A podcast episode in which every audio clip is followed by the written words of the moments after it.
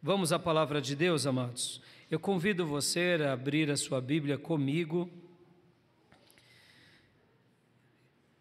em na carta de Paulo aos Coríntios, primeira carta de Paulo aos Coríntios, primeira epístola, capítulo 15, versículo de número 33.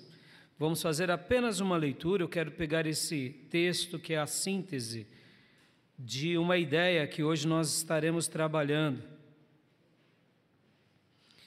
Quero ler esse texto com os meus irmãos.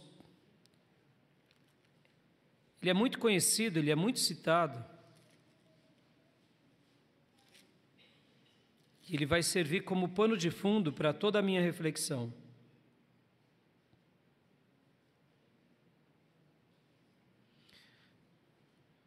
Convido você a abrir a sua Bíblia, primeira carta de Paulo aos Coríntios, capítulo 15, versículo 33. Todos acharam?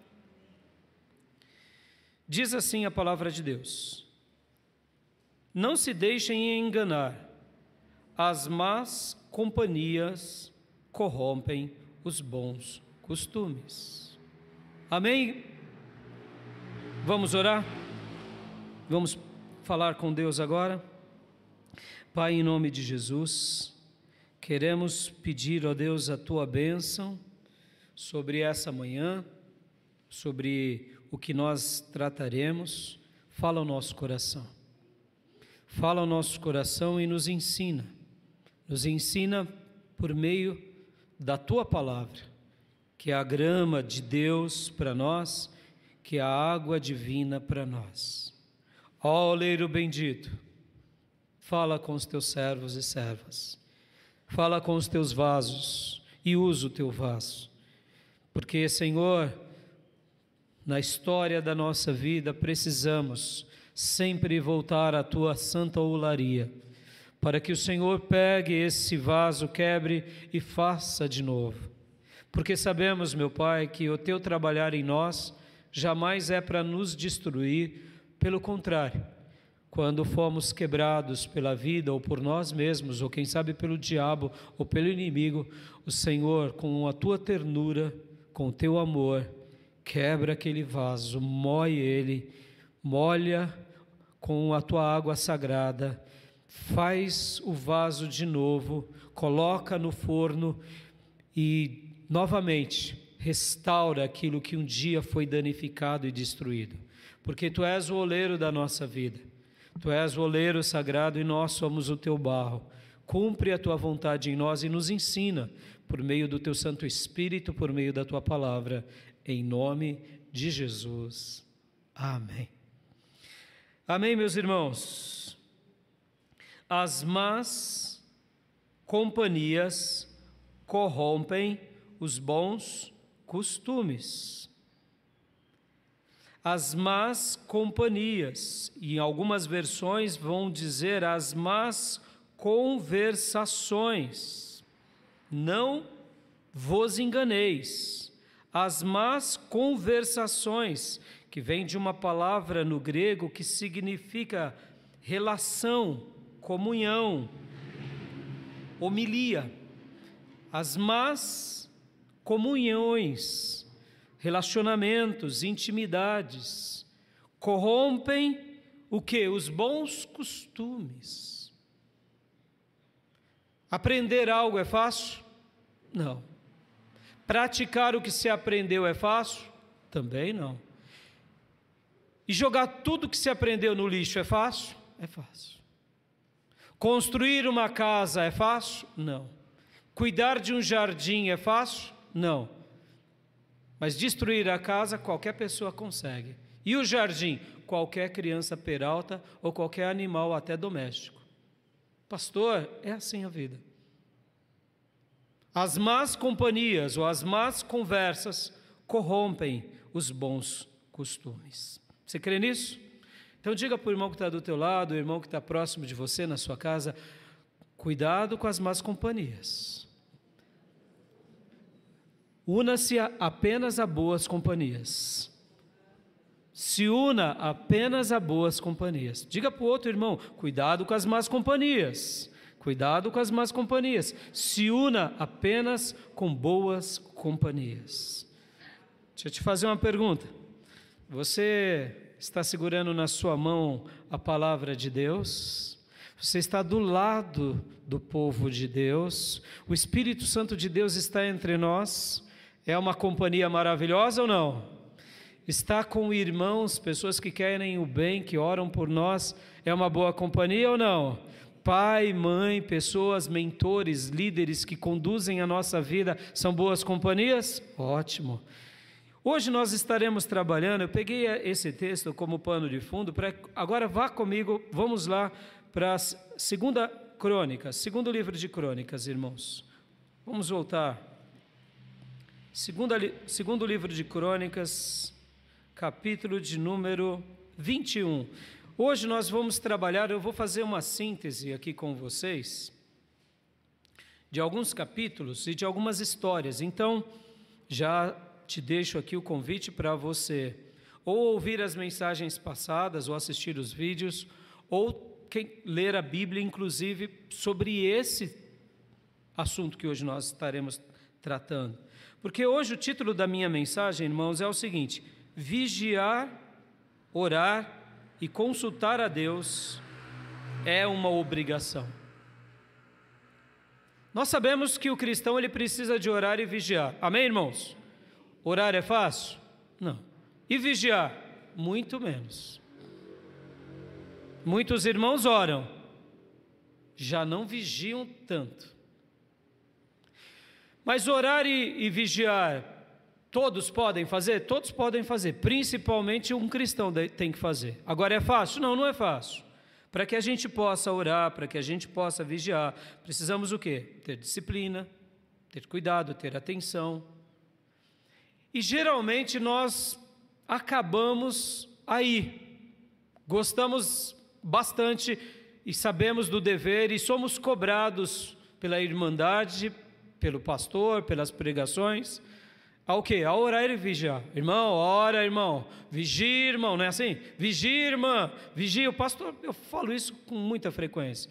Quando o irmão vem engano e eu vejo que o problema não é o diabo, o problema não é, o, não é a família, eu falo, o problema está na pessoa, eu só digo, irmão, vigia, só isso. Quando eu vejo que o irmão não está prestando atenção ao irmão, eu falo, vigia mais, irmão, vai orar, irmão. Então vocês me veem com muita frequência, porque, irmão, eu não posso orar por vocês, eu posso orar por vocês, mas não no lugar de vocês. E o dever do cristão é receber oração do pastor, mas é ele orar também. Amém, igreja? Sabe o crente galinha de Angola? Né? Tô fraco, tô fraco, tô fraco. Seis horas por mim, seis horas por mim. Ou crente seis horas. Vive pedindo oração, crente seis horas. Pastor, ora, irmãos, ora, irmãs da intercessão, ora, ora, ora, mas a pessoa não ora.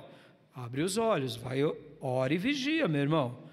Todos nós precisamos receber oração, inclusive o pastor. Eu preciso muito das orações de vocês. Agora, as orações de vocês não compensam a minha oração. Eu tenho que orar, amém? Eu preciso orar. Os irmãos podem vigiar o pastor e ajudar a eu ter condutas mais é, atenciosas, mas eu tenho que vigiar. Eu posso vigiar sobre vocês, dando conduções. Olhe, filho, não faça isso. Olha, irmã, vigia aqui, não faça aquilo. Mas a irmã tem que vigiar. O irmão tem que vigiar. Então, eu, mesmo que os meus olhos estejam atentos sobre vocês, vocês têm que vigiar. Vocês têm que orar. Mesmo que eu regue vocês de oração, vocês têm que orar. Amém, irmãos? Geralmente nós paramos aqui. Por que eu estou falando tudo isso? Eu venho trabalhando sobre os profetas, venho trabalhando sobre alguns reis, e nas últimas mensagens, inclusive na segunda-feira agora, estivemos aqui na Presbiteriana de Ferraz pregando também, acabei pregando minha 14 quarta mensagem sobre os profetas, utilizando uma outra mensagem que eu tinha feito, mas foi muito interessante porque houve algumas abordagens diferentes. Hoje a minha 15ª mensagem é sobre esse tema, sobre os profetas e a influência dos profetas. Porque um profeta também ele tinha que orar e ele tinha que vigiar.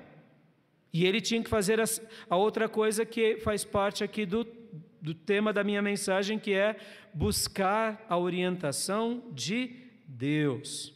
Podem ver que na escola dos profetas, Elias orava e vigiava e buscava a orientação de Deus. O discípulo de Elias, que é Eliseu, orava, vigiava e buscava a orientação de Deus. Mas o discípulo de Eliseu, que é Geazi, orava, mas não vigiou e não buscou a orientação de Deus, tanto é que a lepra de Naamã vai sobre ele e ele acaba tendo um final trágico. Discípulo do grande profeta, ou seja, era um profeta, estava na escola dos profetas, mas em algum momento ele parou de orar, parou de vigiar e parou de consultar a Deus. Então, é possível que profetas, é possível que sacerdotes, é possível que reis, e é possível que pessoas, até que receberam dons de Deus, deixem de orar? É. E deixe de vigiar, vigiar também, e deixe de consultar a Deus. Aí então nem se fala.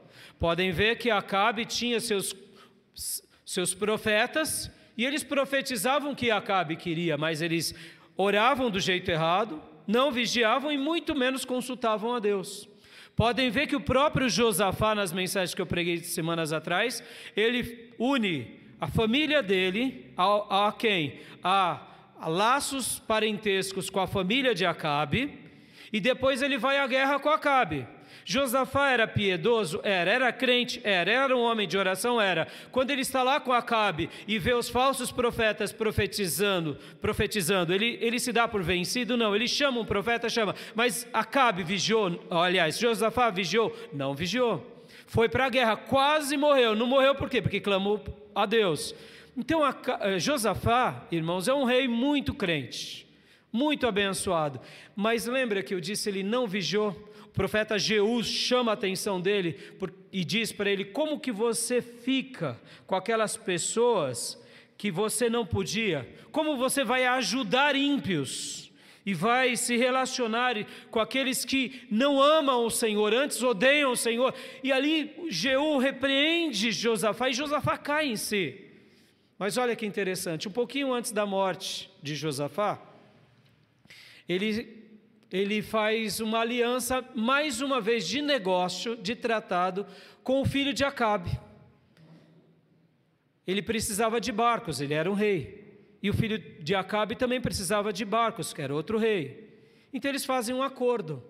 E aí Deus levanta mais uma vez um profeta e diz para ele: Olha, tudo isso vai naufragar, tudo isso vai cair por terra. Eliezer, filho de Dodava, de Maressa e diz: Você está fazendo acordo com quem você não pode.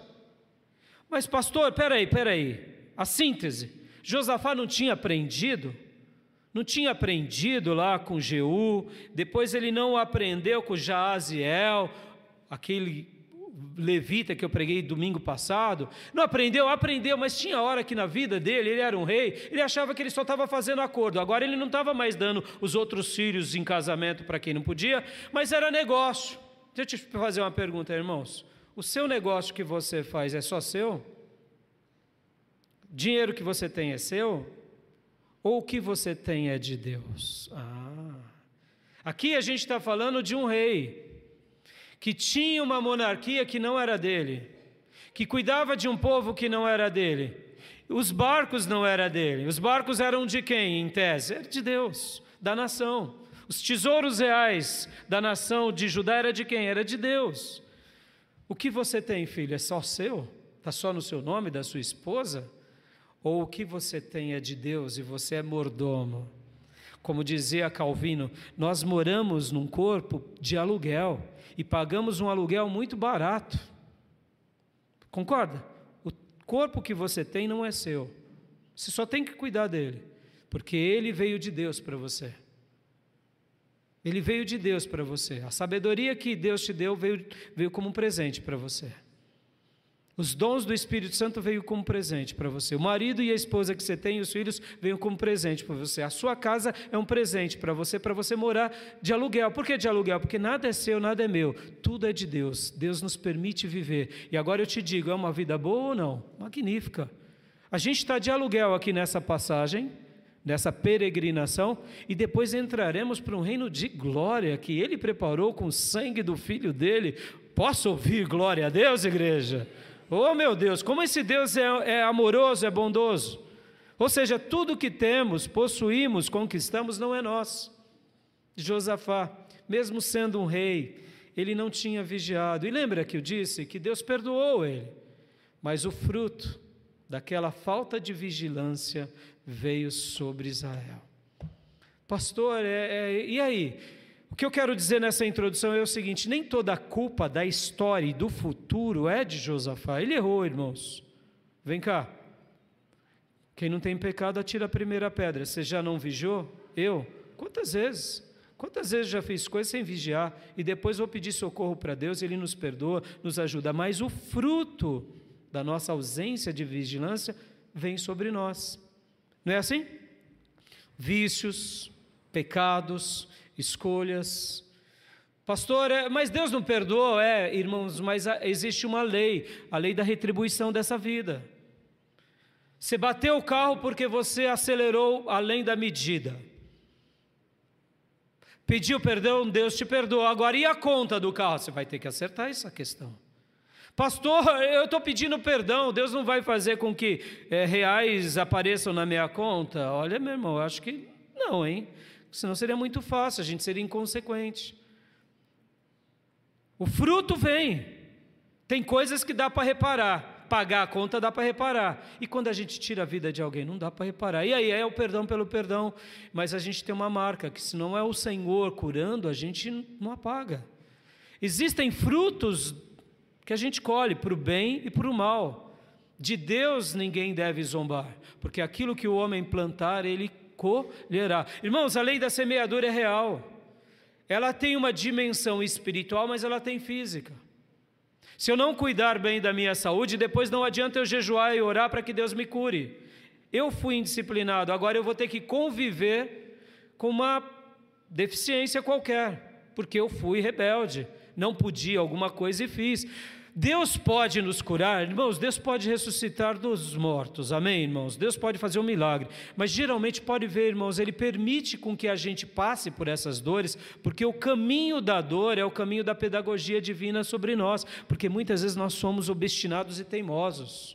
É a irmã que não cuida do casamento, é a irmã que não cuida dos filhos, e depois esses filhos vão dar problema. É, é, é assim, irmãos. Não adianta jogar para a igreja e falar, pastor, unge. Não, irmãos, não é unção que vai resolver. Não é unção, ungir a casa, o, o, o capetinha do filho. Não vai resolver essas coisas. Você foi imprudente na sua condução agora, você pode reconstruir uma nova história, falando, filho, perdoa o papai, perdoa a mamãe, papai foi um atribulado, não vigiei, me perdoa aí, agora segura na minha mão e agora vamos para a igreja comigo, porque porque agora o papai e a mamãe vai dar um exemplo. Amém, igreja? É assim.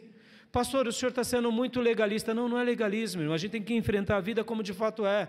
O irmão não trabalha direito em nada que faz. Vai trabalhar com preguiça, chega atrasado, é mandado embora, é o diabo. É nada, meu irmão. É nada, é falta de prudência, falta de zelo. Irmãos, estou aqui trabalhando, já é a minha décima quinta mensagem. Gasto tempo orando, buscando a Deus. E quando o Espírito Santo sussurra uma frase, eu fico feliz. Eu fico feliz, eu anoto, eu zelo, rego e oração. Para quê? Para abençoar vocês. Pastor, e aí? É, precisa de trabalho para ensinar, para lecionar, para conduzir os irmãos no aconselhamento, para ouvir o irmão. Precisa de atenção, precisa de amor, precisa de atitudes.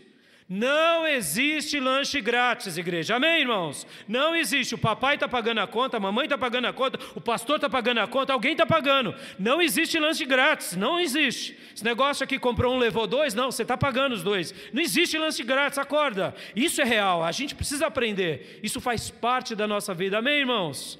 A gente tem que ter esse zelo. E aí, pastor, depois que a gente fez tudo certo, mesmo assim a gente erra, irmãos. Está aqui, Josafá fez tudo certo, se arrependeu, mas o fruto do pecado dele ali ficou. Pastor, e por que agora o senhor vai entrar nesse assunto? Eu vou dar uma síntese, irmãos. Na minha opinião, tá? Isso é minha opinião, o texto bíblico não, não fala. Vamos ler agora, é, segundo livro de Crônicas, capítulo de número 21. Vamos ler rapidamente. Olha que interessante aqui. Olha só que interessante esse texto. Esse texto conta a história de Josafá quando ele parte. Olha só, E aqui eu não estou julgando, viu, irmãos? Guarde isso no coração. Não estou julgando ele, não. Ele vai e morre. Mas vem cá, lembra que eu falei: o reino era de quem? O reino era de Josafá? Era da tribo de Judá? O reino era de quem, igreja? De Deus. Então teria que ficar no trono quem? Quem Deus quisesse. Amém, irmãos? É assim.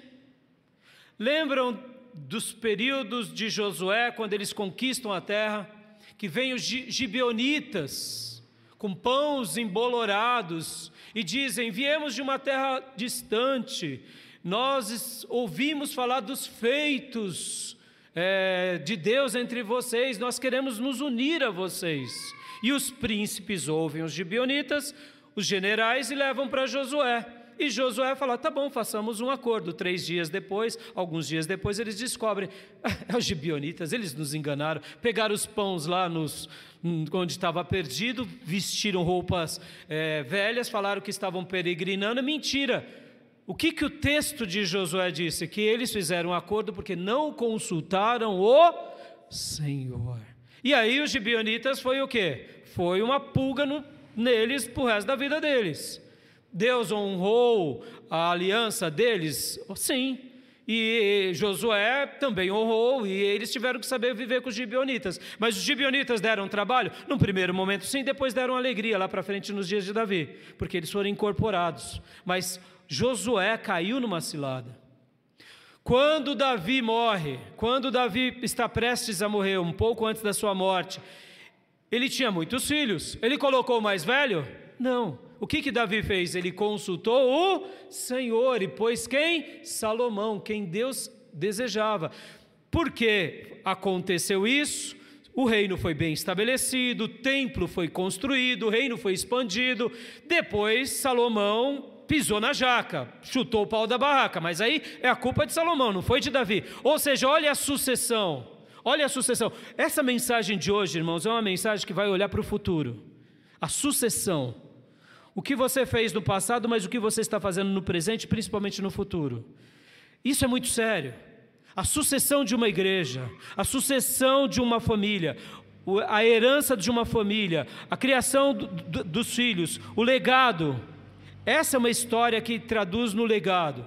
Irmão, é importante você ter esses olhos com equilíbrio. Deixa eu te ensinar mais uma coisa. Quem só fica pensando no futuro o tempo todo, de forma neurótica ou psicótica, acaba adoecendo porque vive uma ansiedade que não tem fim. Isso faz mal.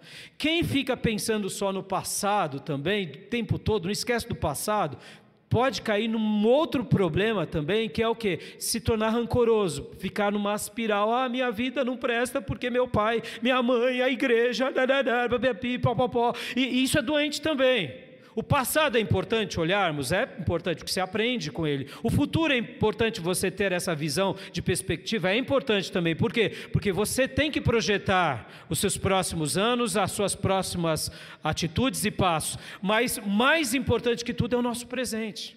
Que a gente, com equilíbrio, vive hoje, mas aprende com o passado e olha para o futuro. Amém, irmãos? Só que essa mensagem de hoje, eu quero que você tenha esse foco. Você vai olhar para a sucessão daquilo que vai acontecer, ou seja, você errou, como eu disse, não vamos atirar uma pedra aqui em Josafá, ele foi brilhante, irmãos, ele mais acertou do que errou, amém? Tá bom, irmãos? Porque aqui, quem é que não tem pecado para tirar a primeira pedra? Amém? Porque a gente, quando olha, fala assim: ah, mas se o pastor tivesse feito isso, se o fulano, irmãos, aí depois que passou, qualquer um. Quer ver uma coisa que me abomina? É aqueles que querem consertar o casamento dos outros, mas não consertam o seu. É fácil. É qualquer um conserta o casamento dos outros. É muito fácil olhar de fora. Vai lá viver com aquela mulher, vai lá viver com aquele marido, vai lá criar aquelas crianças. Aí muda. É que nem ser aqueles médicos que consultam a igreja dos outros. É muito fácil arrumar as igrejas dos outros. Vem caminhar com a nossa igreja, vem caminhar comendo um quilinho de sal. É, aí muda tudo. Não, arrumar a vida dos outros é muito fácil. Eu quero que você olhe para você. Porque esse é o problema também. A gente fica querendo arrumar tudo: arrumar o mundo, arrumar o país, arrumar o Estado, mas a gente não arruma a nossa casa, não arruma a nossa vida. E como a gente vai atirar pedra nos outros? Eu não estou atirando pedra aqui em Josafá. Eu quero que você somente olhe que quando a gente faz uma aliança hoje e depois não toma cuidado nessa sucessão, vê tudo como negócio, o preço que a gente pode pagar é muito caro. Foi o que aconteceu aqui. Por quê? Josafá teve sete filhos. Sete filhos muito brilhantes, muito poderosos, e até que ele deixa esses filhos com grande legado. Mas ele entrega o reino a quem? A aquele filho que casa-se com a filha de quem? De Acabe e Jezabel. Aí que está o caroço de angu. Se ele já tinha errado no passado, agora na, no momento da sucessão ele precisava o que, igreja? Ele precisava o que? Orar, vigiar e principalmente consultar a Deus. Amém? Vamos ler aqui 2 Crônicas 21, do versículo 1 ao versículo 3. Josafá descansou com os seus antepassados e foi sepultado e foi sepultado junto deles na cidade de Davi, e o seu filho Jeorão foi o seu sucessor. Ora, os irmãos de Jeorão, filhos de Josafá, foram Azarias, Jeiel, Zacarias, Azarias, Micael e Cefatias. Todos eles foram filhos de Josafé, Josafá, rei de Israel. Ele lhes deu muitos presentes de prata e ouro e objetos de valor, bem como cidades fortificadas em Judá. Mas o reino deu a Jeorão, porque este era o seu filho mais velho. Tem alguma citação aqui que ele orou pedindo orientação de Deus? Hum, não. Vem cá, está fazendo coisas sem orientação de Deus? E diz: Não, eu estou certo porque eu estou em paz. Você já orou? Você já vigiou? Deus já te orientou? É muito sério, meus irmãos. Muitas vezes a gente fala assim: não, eu estou votando em Fulano, eu estou pondo Fulano, porque eu estou com a consciência em paz. Agora eu te pergunto: você é de quem? Você é seu ou você tem um dono? Vamos lá. A sucessão de um reino é muito importante. A sucessão de um país é muito importante. A sucessão de, uma, de um estado é muito importante. A sucessão de uma empresa é muito importante. A sucessão da sua família e herança é muito importante. A sucessão e o exercício dos seus dons é muito importante. Tudo é, importa. Pastor, é as coisas mais pequenas, o senhor está querendo então me ensinar a eu ficar bitolado? Não, não é isso, filho, não é isso. Tem vezes que Deus nos dá direções claras pela palavra. Tem vezes que a oração e a vigilância deixam os nossos sentidos bem atentos e Deus fala conosco e a gente já sabe o que tem que fazer, ponto. Mas tem vezes que não. Porque olha que interessante, a oração e a vigilância compete a mim e a você, irmãos. Deus não precisa orar. Deus não precisa vigiar. Assim como a oração e a vigilância compete a mim, consultar a Deus compete a mim. E tem vezes que Deus não fala nem com o profeta, nem com a profecia, porque Ele quer se relacionar para nós e mostrar, porque algumas tomadas de decisões que você toma é para você e para o seu lar. Tem horas que é para você e para o seu lar, e tem vezes que a outra tomada de decisão é para outro parente seu. Sou totalmente diferente, porque Deus faz coisas que nós não entendemos, irmãos. Não é porque o teu parente está fazendo uma coisa que você tem que fazer. E vou além. Tem tomadas de decisões de Deus que é para você e não é para tua esposa, que é para você e não são para seus pais, que é para o seu ministério e não é simplesmente para outros irmãos. E como que a gente entende isso, pastor? Consultando a Deus. Amém, igreja? E a tese que eu quero defender hoje é o seguinte: a vigilância compete a nós e não a Deus, assim como a oração, que requer da nossa disciplina, sacrifício, abnegação e vigilância. Ou seja, meu, para eu orar, para eu vigiar, eu preciso ter sacrifício, disciplina, abnegação, dedicação. E para eu consultar a Deus, a mesma coisa. Amém, igreja? Amém, igreja? Tô, parece chover no molhado, mas vem cá, você tem consultado a Deus antes de sair de um emprego? Você tem consultado a Deus para trocar de emprego? Você tem consultado a Deus para gastar os seus recursos? Você tem consultado a Deus para fazer algo na igreja? Porque muitas vezes você está querendo trabalhar na igreja, mas Deus está dizendo assim: para, porque eu não vou receber teu, teu trabalho. Se você é, você é infiel no pouco, eu não vou te dar muito. E você está querendo fazer as coisas. Não, porque eu vou fazer, porque louvado seja eu, glorificado seja mim. Você vai naufragar no reino de Deus. Por quê? Porque você está querendo fazer para você. Pastor, é, é assim. Saul começou muito bem foi deixando de orar, deixou de vigiar, ao invés de consultar a Deus, foi consultar os médios. Olha a vida de Saul. Pastor, é. Consultar a Deus, meus irmãos, requer disciplina, sacrifício, vigilância e principalmente abnegação. E por último, intimidade com Deus. Por quê? O que Deus tem para mim, para nossa igreja local, para minha vida como marido, para o meu lar, para minha, para os meus projetos é diferente do que Ele tem para você. E isso requer de mim, de nós e não de Deus. Amém, igreja? Então, em primeiro lugar, eu quero falar sobre essa questão, para que a gente tome conta das raposas e das raposinhas, porque aqui, nesse texto que lemos, que vai ser a síntese de tudo que eu vou trabalhar ainda já já de forma resumida, a gente aprende uma coisa, irmãos. Quem cuida, em primeiro lugar, das raposas e das raposinhas somos nós e não é Deus. Como assim, pastor? Vamos lá para Cantares. Abra sua Bíblia em Cantares agora. É um texto lindo. Está lá em Cantares de Salomão. Esse texto é lindo demais. Como assim, pastor? Raposa, raposinha, que papo é esse? Vou te explicar, você vai entender. Quando o grande rei piedoso dá o filho dele para casar com Atalia, filha da diabinha e do diabo, o que, que vai gerar dessa, dessa união? Capetinhas, meu irmão. Tem o que fazer. Tem coisa que é previsível, está aqui ó, diante de você, e você está falando, não, pela fé eu vou orar e jejuar. Não, meu irmão. Tem coisa que você não tem que fazer, Deus já falou. Raposas e raposinhas, quem cuida somos nós, não é Deus. Cantares 2,15: Apanhem para nós as raposas, as raposinhas que estragam as vinhas, pois as nossas vinhas estão floridas. Deixa eu traduzir essa poesia aqui tão linda. O que é raposa e raposinha? O que são as vinhas e vinhas floridas? Deixa eu te perguntar: sua alma é importante? Sua vida é importante? Teu intelecto é importante? Teu lar é importante? Tuas posses são importantes? Tudo que você tem é importante, o seu presente é importante, o que você conquistou é importante, o teu futuro é importante. São vinhas e vinhas que florescem. Amém, irmãos? Vinhas de Deus para vocês.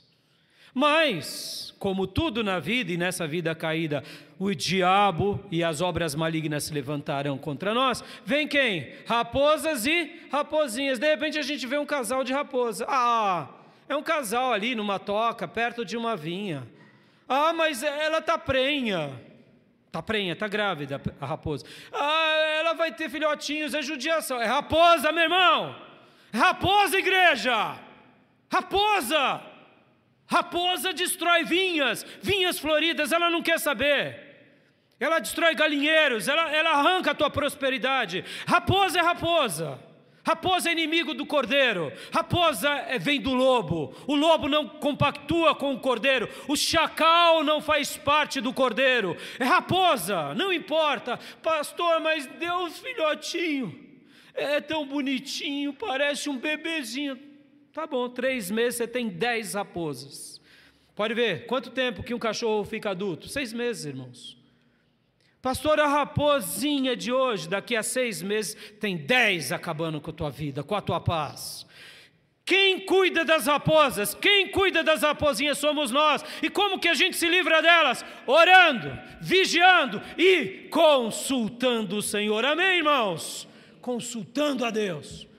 Consultando a Deus e depois de tudo isso, obedecendo. O que, que acontece aqui? Vamos agora voltar para o texto lá de, de, de Crônicas, irmãos. Olha que interessante, meus irmãos, olha que interessante. Esse texto vai mostrar uma coisa muito curiosa. Vai mostrar que Georão casa-se com essa tal de Atalia, e agora ele está sendo o rei, e ele vai e ele mata os seus seis irmãos. O capítulo seguinte, que é o capítulo de número 21, logo na sequência, vai mostrar isso.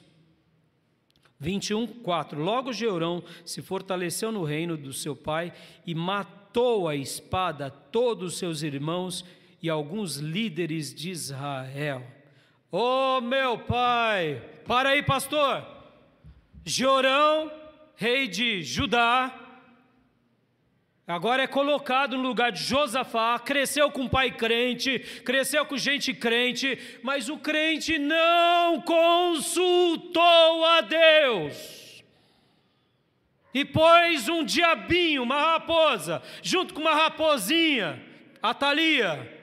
E o que, que aconteceu agora com a descendência real? Matou a espada todos os irmãos. Pastor, o que, que o senhor está falando? Que, que as pessoas vão nos matar hoje, na linguagem do Novo Testamento? Morte aqui, leia-se morte espiritual, irmão. Lembra qual foi o texto que nós abrimos essa mensagem? As más conversações, as más companhias, as más raposas destrói os cordeirinhos, parafraseando. Pastor, eu só estou ouvindo tal coisa, tal fulano. Meu irmão, é raposa. Foge, vigia, ora, consulta a Deus e obedece. Porque senão pode ser perigoso demais. O que o mundo diz não importa para nós, o que importa para nós é o que a profecia sagrada diz. Amém, igreja? E aqui acontece isso. Eu quero acreditar que nosso querido irmão Josafá jamais imaginaria isso. Jamais, ele não fez de propósito. Mas faltou o quê? Faltou esse cuidado, irmãos. Faltou ele consultar a Deus. Porque se ele tivesse consultado a Deus, não teria acontecido isso. Ou pelo menos deduziríamos. É muito fácil agora a gente atirar pedra. Eu não estou aqui atirando pedra, meus irmãos, não é isso. Não é isso. Eu não sei se eu estivesse no lugar de Josafá também eu faria a mesma coisa. Sabe quando você está muito resolvido? Sabe, irmão, quando você está muito crente, está tudo certinho na tua vida? O emprego está certo, a aposentadoria está gorda, a, a, o, o, o, freezer está lotado, os armazéns estão bons, a conta bancária está tudo resolvidinha. Parece que Deus está te abençoando, então você não precisa mais nem orar. É verdade isso? Não é verdade. A igreja está prosperando, as almas estão se convertendo, Deus está levantando novas pessoas, dando dons. Você não precisa mais orar, você deixa acontecer. É isso. Hum. Então, em segundo lugar, vamos ver aqui, irmãos, rapidamente, porque depois eu deixo para vocês fazerem uma, uma, uma, lição de casa. O que, que acontece? Georão mata os irmãos, acaba com os irmãos dele. Oh, meus irmãos! Acabou com os irmãos e alguns príncipes de Israel algumas pessoas importantes. Para quê? Para fazer o reino segundo a sua vontade. E a Bíblia aqui vai contar, rapidamente você vai ver que ele, inclusive, começa a praticar muitos pecados. Leiamos o versículo de número 5. Ele tinha 32 anos de idade quando começou a reinar e reinou oito anos em Jerusalém. Andou nos caminhos dos reis de Israel, como a família de Acabe havia feito, pois se casou com a filha de Acabe. Dá uma pausa aqui. Raposinha com a raposinha vai dar o quê? Vai dar lobo. Pastor, a culpa é só dela. Não, a culpa é dele. A culpa é dele. Mas ele, ele escolheu isso. Pastor, eu casei com uma raposa, pastor, me livre. Você casou, filho, agora não tem mais jeito, não tem para descasar. Agora você tem que orar. Tem que orar, vigiar e. É assim. No novo, na nova aliança, a gente só se separa com traição. E olhe lá. Porque se o irmão conseguir perdoar ou a irmã, ainda é melhor que perdoe para viver juntos. Porque, meu irmão, o divórcio é uma praga. Divórcio não resolve. Se divórcio resolvesse, as pessoas seriam felizes e casando de novo. Quem divorcia a primeira vez abre precedente para divorciar muitas vezes. Não estou dizendo, irmãos, que a igreja não vai ter que saber lidar com isso, não é isso. E que também o divórcio é um pecado, é, como a blasfêmia com o Espírito Santo. Não, não é isso. Há suas exceções. Há suas exceções. Mas e aí, pastor? Raposa, raposa, vai dar o quê? Vai dar cordeiro? Nunca! Não vai dar cordeiro! Pastor, eu estou fazendo negócios com raposa. Tá, e aí? Vai ser engolido. Você vai ser destruído. vai ser morto. Por quê? Porque é assim que acontece. A palavra de Deus mostra isso. Amém, igreja? Essa palavra aqui ela é de uma advertência para as nossas tomadas de decisões. Porque olha o que acontece. Continuando no texto, ele fez o que o Senhor reprova, versículo 7. Entretanto, por causa da aliança que havia feito com Davi, o Senhor não quis destruir a dinastia dele. Ele havia prometido manter sempre um descendente de Davi no trono. Meu irmão, sabe por que Deus não permitiu com que toda a linhagem fosse extirpada? Porque um dia, um filho de Deus lá atrás, lembra que eu falei que quando a gente vigia, quando a gente planta, a gente colhe, Deus ouviu aquilo que Davi fez, Deus contemplou, e por causa de Davi, a linhagem de Georão não foi totalmente extirpada. Por causa de Davi, não foi por causa de Georão. Aqui o texto está dizendo: Olha, eu me lembro dos atos dos meus. Eu recordo daqueles que vigiam, daqueles que oram e daqueles que consultam a mim. Porque Davi, irmãos, não podia tomar decisões pelos seus descendentes. Como eu não posso tomar decisões por vocês, como eu não posso tomar decisões do futuro dessa igreja nas próximas gerações, quem sabe eu não estarei mais aqui. Eu não posso, é a responsabilidade de vocês, mas eu tenho que deixar o caminho e eu tenho que plantar o que? Coisas boas. Para quê? Para que a promessa de Deus na minha vida continue se cumprindo na minha vida e na minha descendência. Amém, meus irmãos? Porque se eu não vigiar agora, e eu for inconsequente, eu não vou colher de um pé de laranja, é, laranja, eu vou colher o quê? Mexerica. Vou colher o quê? Não, é, vocês estão entendendo o que eu quero dizer? Vou colher outra coisa mesmo, não adianta. O que plantamos, colhemos. Aqui é o texto que mostra isso. E aí ele faz atrocidade. Só para vocês terem uma ideia, versículo 12, rapidamente, irmãos. Hoje eu não quero gastar muito tempo, vou gastar só mais 10 minutos para encerrar essa mensagem. Presta bastante atenção. Georão pratica todo tipo de pecado que Acabe lá na tribo do norte praticava, que Jezabel. Agora, não só Georão, mas o povo de Judá. A outra coisa importante, viu, irmãos? Quem estava pecando aqui também? Estava pecando jo, é, Georão e todos os habitantes de Judá. Os habitantes de Judá também foram difíceis demais, meus irmãos. Eles foram difíceis demais.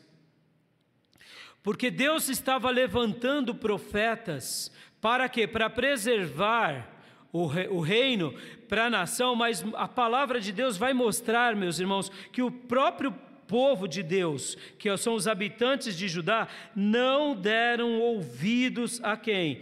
Não deram ouvidos ao Senhor. Pelo, pelo contrário, eles acabaram desconsiderando Deus. Nós notamos isso porque Deus levanta os profetas para corrigir o povo. E o que, o povo faz? Continua no pecado. A culpa é do rei? É do rei. É da, da, da, do grande lobo, casando com a loba. Vai dar o quê? Vai dar chacal. Mas o povo, e o povo, pastor? O povo também. O povo muitas vezes não dava ouvido para os profetas. Deus levantava os profetas, eles não davam ouvidos para os profetas. E o que, que Deus faz então? Deus também sentencia quem? Sentencia o povo. Agora, olha só que interessante. Esse Jorão comete tantos pecados que o próprio profeta Elias escreve uma carta para eles. Não vamos ler a carta, eu quero apenas ler essa citação, que está no capítulo de número 21, versículo de número 12. Olha só o que está escrito aqui. Então, Jorão recebeu uma carta do profeta Elias que dizia: dois pontos. Resumindo a carta, você vai sofrer com tumores e vai morrer assim porque você desviou-se e fez o meu povo desviar. Acontece exatamente isso. Jorão era tão maligno, Jorão era tão maligno, que mesmo o profeta Elias, o profeta Elias não escreveu livro nenhum, o profeta Elias não escreveu é, é, livro do. A única coisa que ele escreveu foi essa carta que agora aqui Esdras registra. E essa carta era uma carta dirigida a quem? Ao rei da tribo de Judá.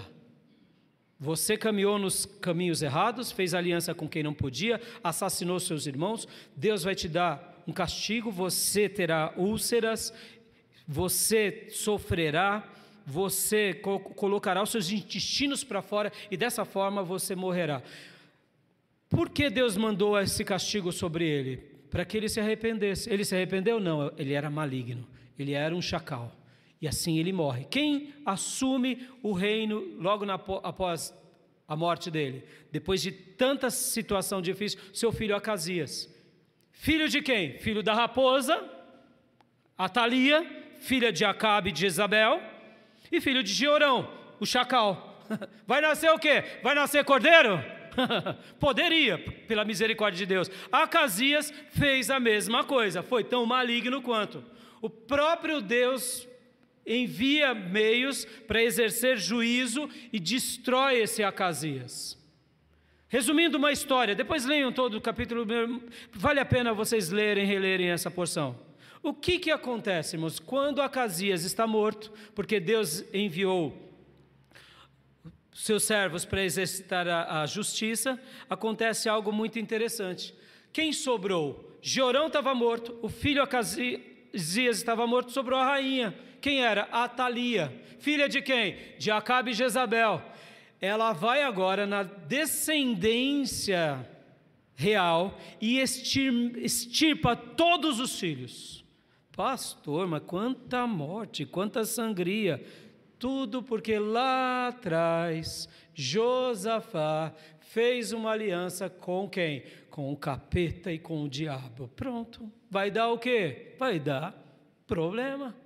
Pastora, então agora a Thalia, que era esposa de Georão, mãe de Acasias, quando vê que, que, é, que seu filho está morto, vai lá na descendência de Judá e estirpa todo mundo? Sim milagrosamente, um garotinho de um ano, filho de uma princesa, foi guardado, foi protegido, e eles ficaram escondidos durante seis anos no templo.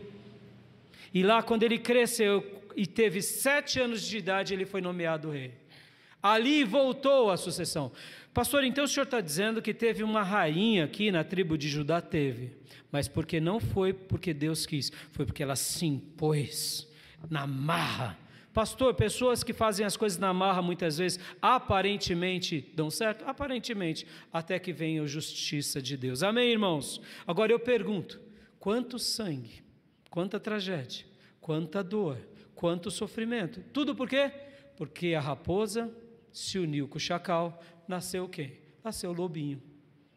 Olha como isso é sério, meus irmãos. Pastor, eu estou ficando com medo. É para você ficar com medo mesmo. É para você ter medo de Deus, ter temor de Deus, olhar para a palavra, olhar para as suas escolhas, aonde escolheu errado, pedir perdão. Como eu disse, irmão, não estou aqui querendo jogar pedra, porque eu tenho pedras nas minhas mãos, eu tenho erros que eu já cometi, mas eu olho para aquilo e falo, Senhor, me perdoa. E o que, que eu tenho que fazer? Eu tenho que ficar agora vivendo uma vida de depressão sobre isso? Não, irmãos. A gente não tem que ficar fazendo sobre isso um jugo uma tarefa medonha. Não, a gente só tem que aprender uma coisa, meu terceiro e último ponto. Resumindo agora aqui. Esse rei, que é Geel, ele é nomeado, Joás, aliás, ele é nomeado, ele foi guardado por um sumo sacerdote, ele foi protegido por Joiada. Esse Joiada foi um sumo sacerdote. Eu quero pregar uma mensagem sobre Joiada. Vocês vão ver como foi fantástico. Ele pega essa criança, guarda no templo. Irmão, imagina você criar uma criança no templo escondida da rainha Diaba. Por seis anos, irmãos, estão falando seis anos, estou falando seis dias. A linhagem de Davi poderia ser comprometida. Pastor, qual é o problema? Todo o problema. Jesus nasceu, nasceria de da onde, irmãos? Que linhagem? Que tribo? Descendente de quem? De Davi, da linhagem real. Está entendendo a fúria do inferno? Vem cá, meu irmão, a igreja. A igreja é da Igreja Batista Missionária? A igreja é batista porque pertencemos à tradição batista? A, a nós somos protestantes porque a gente está aqui porque tem uma Bíblia? Nós fomos comprados com o sangue do Cordeiro. Isso daqui importa, é o reino de Deus. Há quantos séculos existe a igreja na terra? A igreja não é clube, irmãos. A igreja não é um mercado, irmãos. A igreja é do Cordeiro. Nós precisamos zelar pelo povo de Deus. Nós precisamos vigiar na nossa tomada de decisão. Nós precisamos zelar pela, por aqueles que colocam a, a, na liderança, por aqueles que a gente coloca na frente. Por quê? Porque uma tomada de decisão errada, uma aliança errada pode comprometer com todo o trabalho, toda a dinastia, todo, todo todo o projeto de Deus. E aí, pastor, e aí que vai ter sangrias? vai ter mortes, vão ter pessoas que se desviam. E aí, pastor, Deus vai perdoar, mas precisava de tudo isso, igreja? Não. Como que a gente resolve esse problema? É bem simples: orando, vigiando e consultando a Deus. Para eu concluir meu terceiro ponto, olha que fantástico, irmãos, olha que fantástico. Quando nós entendemos, terceiro ponto, que eu sou o templo do Espírito Santo e que tudo que está em mim e entre nós pertence a Deus e ao reino de Deus, tudo muda de tudo muda na nossa vida. Amém, meus irmãos? Por quê? Porque eu não tomo decisões por mim. Não é o que eu quero, é o que Deus quer, porque eu sou templo dele. Não é o que a minha família quer, é o que Deus quer, porque a minha família foi consagrada a Deus. Não é o que os meus filhos querem, porque é o que Deus quer, porque eles foram consagrados a Deus. Não é o que o pastor Raimundo quer, ou a igreja batista missionária quer, é o que o Espírito Santo de Deus quer, porque essa obra é dele. Quando a gente entende que somos templo, de, do Espírito Santo, que somos corpo de Jesus, que somos propriedade do Senhor, que somos sacerdócio real, que somos pedra vivas, que somos eleitos, que somos aqueles que representam o Senhor, tudo muda na nossa vida. Por quê? Porque nós vigiamos, nós oramos e consultamos a Deus nas pequenas coisas e nas grandes coisas. Amém, meus irmãos? Eu deixo essa palavra ao seu coração porque resumindo a história aqui, Deus levanta Jeoás, e por causa de Jeoás, a linhagem de Davi é preservada. Agora foi por causa de Jeoás? Não, não foi. Por que não? Porque também Jeoás, lá na frente, depois da morte do sumo sacerdote Joiada, ele se desvia. Mas aí vem outro rei que restaura o culto de novo, que é o rei Uzias. Louvado seja Deus. E aí Deus foi restaurando o seu povo, como acontece com a minha vida e com a sua. Amém, igreja? E a, eu deixo essa palavra ao seu coração e gostaria que você realmente tivesse medo. Sabe aquele medo? Não, eu, eu, eu, é um excelente negócio. É um excelente negócio. Eu te pergunto: você está fazendo negócio com lobo? Não com loba? Não. Com raposinha? Não. Com chacal? Ah, meu irmão, não preciso nem te responder. Vai dar o quê? Vai dar o cordeiro. Não vai dar cordeiro, igreja. Estão entendendo quem nós ouvimos, quem nós negoci... com quem negociamos? Não estou falando que você não vai interagir no mundo, que você vai ficar numa redoma. Não, não, não é isso, irmãos. Eu estou falando o seguinte: Josafá foi brilhante, brilhante, mas ele não vigiava muito bem porque ele via tudo como negócio. Ele via que, não, meu reino, estando com outro reino, nós fortalecemos o reino. Deu o quê? Deu sangria, deu morte. A primeira rainha de Aba de Israel, que também foi morta logo depois, quando veio o juízo de Deus. Filhos endemoniados, povo que se perdeu, voltaram a praticar idolatrias. Oh, meus irmãos, quanta sangria! Meus irmãos, eu quero que vocês guardem isso. Josafá, não estou jogando pedra em Josafá. Estou dizendo o seguinte: que se ele, como rei, como ungido, não vigiou, imagina nós. Imagina a gente. Estão entendendo, irmãos, como nós precisamos orar?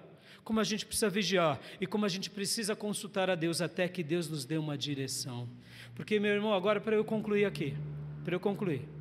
Quando Deus te der uma direção, seja ela qual for, para você individualmente, para o seu lar ou para a nossa igreja, cumpra cumpra, porque o Espírito Santo de Deus será contigo e a história mostrará que você fez aquilo que Deus desejava. Amém, meus irmãos? Como foi Davi?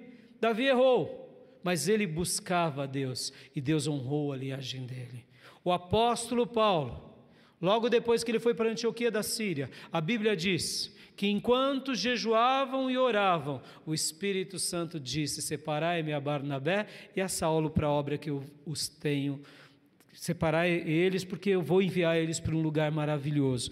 E o que, que acontece? Temos a história da igreja primitiva. Com quem? Com Barnabé, com Saulo, com Silas, com Timóteo. Por quê? Porque eles fizeram o que Deus orientou. Amém, igreja? Se Deus te der uma palavra, faça em nome de Jesus. Mesmo que seja uma coisa esquisita, busque a Deus em orações, em jejuns, consulte a Deus e cumpra, porque o Espírito Santo vai te conduzir em triunfo e vitória em nome de Jesus. Amém, meus irmãos?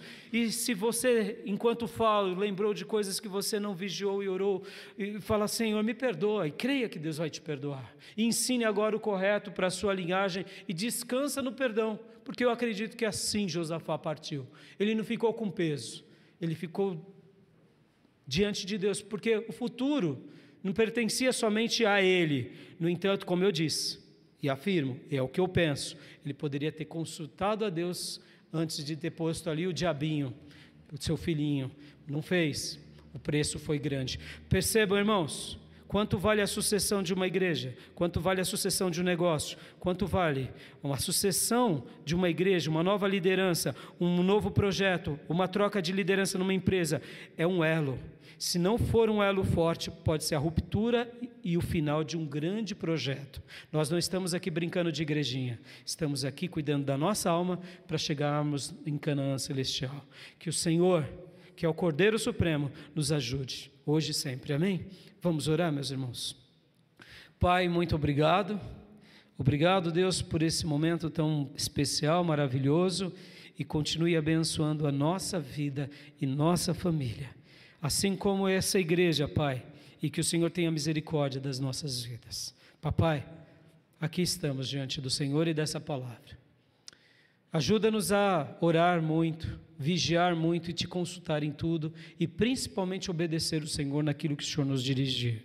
Senhor, tenha misericórdia do teu povo, como de mim, da minha casa, e nos perdoa por todo erro, todo pecado, e ajuda-nos, Deus, a, a, a enxergarmos que somos templos do teu Santo Espírito, que a nossa casa é tua, que a nossa vida é tua, que as nossas tomadas de decisões são para a tua glória, que o dom que temos não é nosso, que o ministério que temos não é nosso, que os planos e propósitos que temos não é nosso, porque tudo veio como um presente do Senhor para nós, e que possamos expandir o teu reino e glorificar o teu nome, como foi Davi, como foi Paulo e como foi Abraão. É assim que eu oro e te agradeço e peço, guarda essa palavra no nosso coração e continue falando conosco, em nome de Jesus.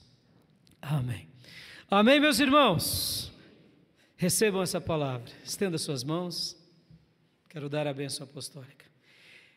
Que a graça do Senhor Jesus, que o amor de Deus Pai e as santas e eternas consolações do Espírito Santo de Deus estejam com todos vocês agora e para sempre.